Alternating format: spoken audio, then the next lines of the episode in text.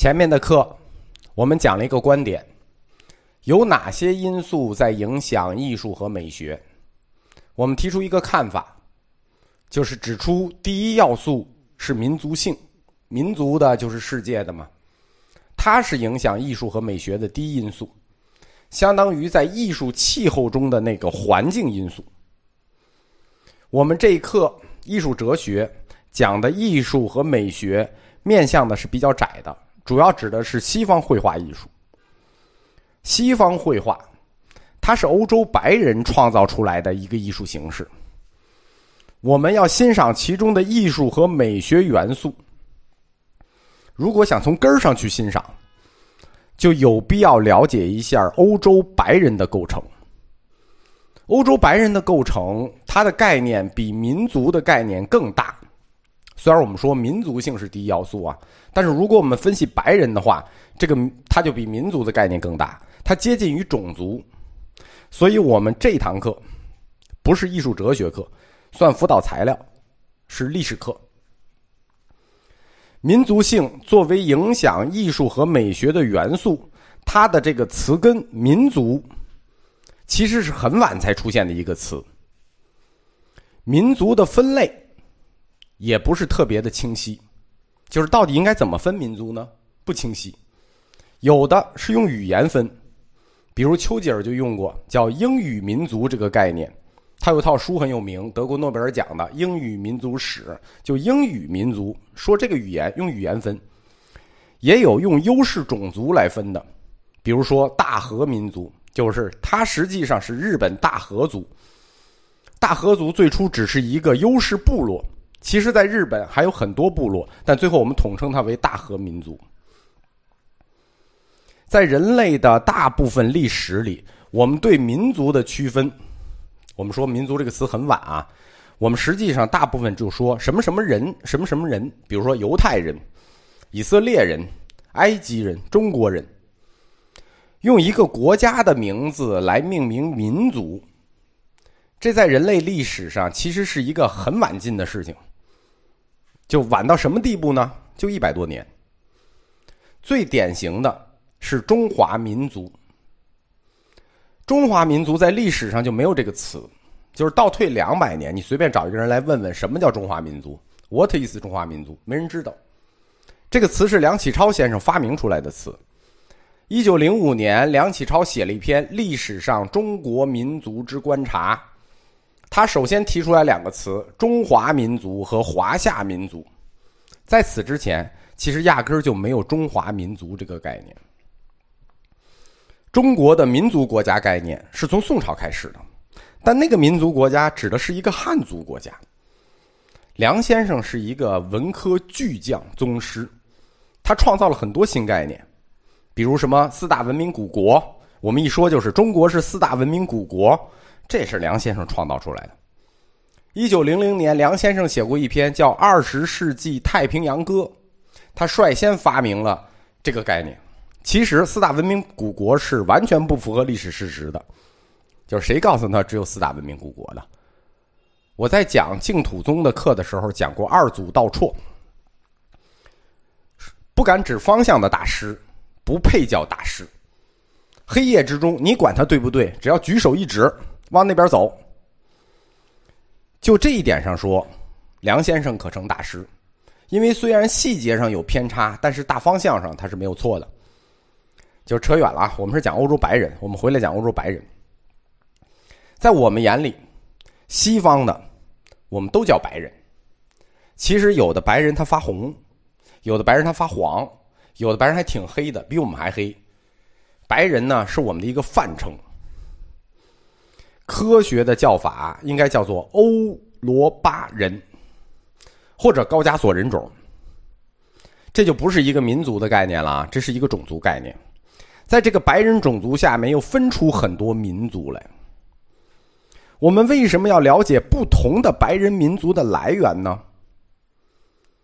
因为每个民族他们有自己的民族偏爱。就像中国人，他就爱国画。对吧？我们要讲艺术哲学，我们就要知道每个民族他们到底有什么样的偏爱。我们了解了不同白人民族的偏爱，才会理解他们为什么会选择某种艺术形式，或者偏向于创作一种什么类型的艺术作品。这样，我们对他们民族的了解，可以使我们超越艺术品本身，对这个艺术品进行理解。理解我说这段意思了吗？日本史学家冈田英弘先生。在日本史里头说，这个世界上只有两种历史系统，一种是古希腊的希罗多德的历史，一种是中国司马迁的历史。这个看法我是认同的。就这个世界上只有两种历史系统。如果我们把古希腊和古罗马当做一个延续的文明系统看，整个西方史实际就是一部罗马式的历史。什么叫罗马式的历史呢？就是他认为历史有起点、有流向、有终点。司马迁的历史是什么呢？循环史。在罗马人眼里头，人分成两类，一类是我们，我们高雅的罗马人；一类是他们蛮族、未开化的人、野人。这跟我们中国人分类很像，一类是我们华，一类是他们夷，对吧？全是蛮人。蛮族又包括谁呢？啊，我们中国的蛮族啊，呃，东夷、西戎、北狄、南蛮，这四方蛮族。罗马人眼里呢是三方蛮族，我们中国人眼里是四方蛮族，罗马人眼里是三方蛮族。他的蛮族包括谁呢？第一个不用说了，日耳曼人，最大的蛮族，日耳曼人。第二支呢，在英国北部的蛮族凯尔特人，就是红头发那种凯尔特人。还有一支啊，蛮族里的蛮族。什么呢？斯拉夫人。所以在罗马式的世界认知里，白人的构成是这样的：我们我们高贵的罗马人加上三大蛮族，日耳曼人、凯尔特人、斯拉夫人。在讲西方艺术史或艺术哲学的时候，我们经常会碰到两类人，经常会提到两类人。我前面课也提到拉丁人和日耳曼人。艺术范畴里的拉丁人和日耳曼人，它其实已经是一个文化概念了。它指的是拉丁文化圈和日耳曼文化圈。我们说，白人世界在罗马人眼里是两种啊，一种是我们啊，拉丁人，对吧？一类是他们蛮族，蛮族里的主体又是那个日耳曼人，所以就构成了两大文化圈：拉丁文化圈和日耳曼文化圈。在地理学上。拉丁人又叫色雷斯型白人，色雷斯，意大利那个的一个地名，在今天的南欧。而三大蛮族就是我们说的斯拉夫呃斯拉夫人、日耳曼人、凯尔特人，这三大白人，他们是另一种类型。你别看他们是三大蛮族啊，但是他们是一种型，他们叫波罗的海型白人，就是今天的西欧、中欧和东欧。我们先讲拉丁人吧，因为拉丁人跟艺术史关系最大。前面我们讲文艺复兴的意大利，那都是拉丁人。所谓拉丁人，就是受拉丁语影响的。对，拉丁语是谁的文化？谁的语言？是罗马的语言，就是受拉丁语和罗马文化影响较深的这一伙白人民族。在地理上，他们是哪儿啊？基本上是环地中海的几个大国：意大利、法国、西班牙、葡萄牙、罗马尼亚。他们对世界文明最大的贡献，我们为什么叫他们拉丁人？因为他们对文明最大的贡献是拉丁语，所以我们叫他们拉丁人。今天南美洲的白人和北美洲被称为西夷的白人，都是拉丁人。他们是南欧嘛？实际上就是插入地中海的南欧三大半岛，他们互相之间是挨着的。从东到西，巴尔干、亚平宁和伊比利亚，在南欧的这三大半岛里头，最先兴起的是巴尔干半岛的古希腊。它在半岛的最南端，隔海呢是与古罗马相望。时间大概是在公元前八百年到公元前一百四十六年。古希腊崛起的时候啊，其实古罗马也在了。它在古希腊的西边，它在亚平宁半岛同时起步。古希腊在巴尔干半岛，古罗马在亚平宁半岛，他们在同一历史时间段起步。但是很显然啊，古罗马没有古希腊辉煌，所以在整个罗马的王政时代和共和国时代，他们说希腊语。我们为什么一说古希腊、古罗马，它明明是两个半岛，我们把它视为一系呢？是因为他们在文化上是一系的。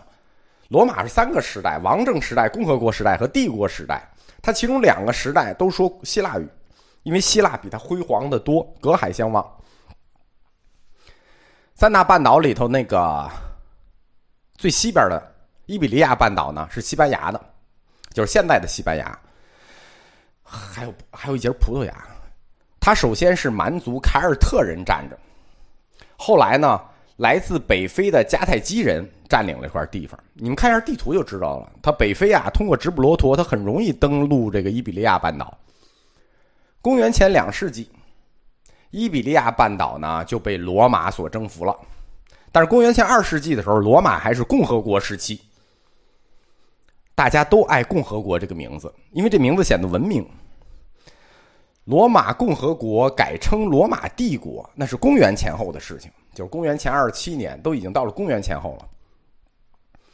在公元前一世纪以前，整个罗马文明圈官方语言是希腊语，就是我们说嘛，它三个时代：王政时代和共和时代，说的都是希腊语。人因为古希腊比它文明，比它发达，你看有多少哲学家，有多少科学家。对吧？毕达哥拉斯也好，柏拉图也好，亚里士多德也好，苏格拉底也好，提一个人就是古希腊的。你罗马有谁？你没谁，对吧？但是到公元前一世纪，那就不一样了。为什么？因为厉害了你的罗马呀！你蹲着都比别人站着高，对吧？共和国已经不适合你了，不适合你去构建罗马的人类共同体。只有叫帝国，你才能给整个欧洲去指方向、开药方。所以你就别说希腊语了，你总得有自己的语言吧？那大诗人西塞罗就改造了拉丁语，成为了罗马的官方语言。所以他们叫拉丁人嘛。此后一千多年，欧洲的官方普通话，拉丁文，拉丁语。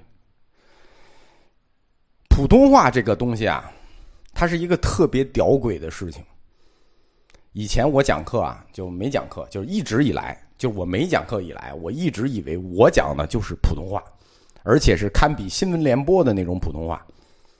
但是自从讲课以后，因为放到公开平台上了，所以有无数次呢，都会有热心的同学来纠正我。老史，你发音不标准，或者说，老师你普通话有口音噻，啊。我特别震惊，我怎么会有口音呢？经过深入的反思，我才发现了普通话的屌诡，就是普通话它有一个这样式儿的这样式儿的原理，就是大家都以为自己讲的才是标准普通话，实际都带着自己的方言和口音而不自知，包括我。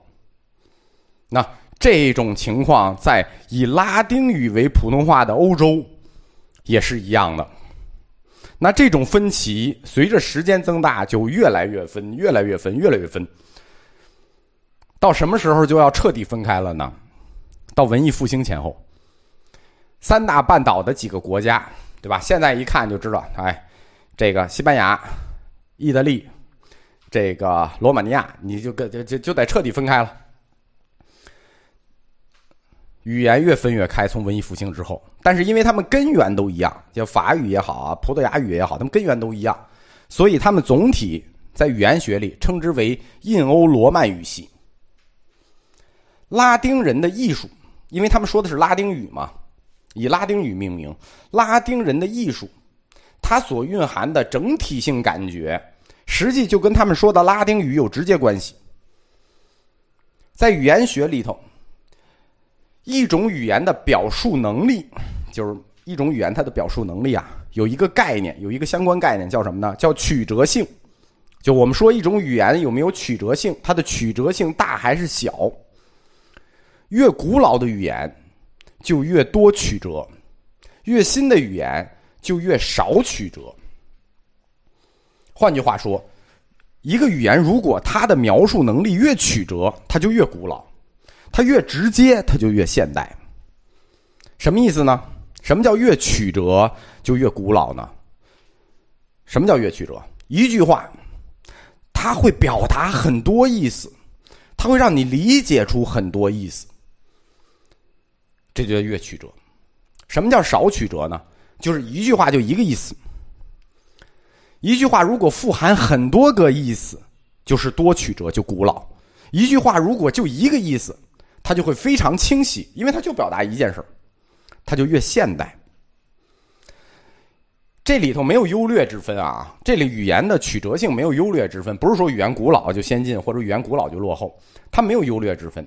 一种语言它越古老越曲折，它就越具有综合性。什么叫越具有综合性呢？最典型的就是拉丁文和中文这两种语言，这两种语言特别古老，特别曲折，所以它们的综合性特征就特别明显。如果不信，你就去找本《道德经》看看，对吧？几个字儿的一句话，你看你能理解出多少意思来？你看不同的人能理解出多少意思来，对吧？这就是它的多曲折性的表现。而一种新兴语言，它越年轻，哎，它就越直接，它就表达一个意意思，它就越清晰。越清晰有什么好处呢？它就越具有可分析性。因为它没有歧义，这一句话“道可道，非常道”，没有歧义，你理解和我理解一样。那那个中文它就不可能，哎，可确实不太好，可能啊。但是新兴语言它就有这个优势，因为它曲折少，它就直接，它就具有分析性。最典型的是十八世纪以后被更新的英语。其实英语有两种，一种古英语，一种现代英语。我们的现代英语是十八世纪才更新的，还有就是德语。古老语言它适合干什么？因为它的综合性，它就适合从事文学、从事艺术，因为它蕴含的意思多呀。而新语言适合什么呢？新语言，英语和好，德语也好，他们就适合哲学，适合做自然科学，因为它的定义无歧义。这就是两种语言的特征，它们没有优劣之分，有也仅仅是学科优劣，就是它在这个学科占优势，它在这个学科占优势。任何一种语言在一个学科里的优势，实际是这种语言的自身优势所决定的。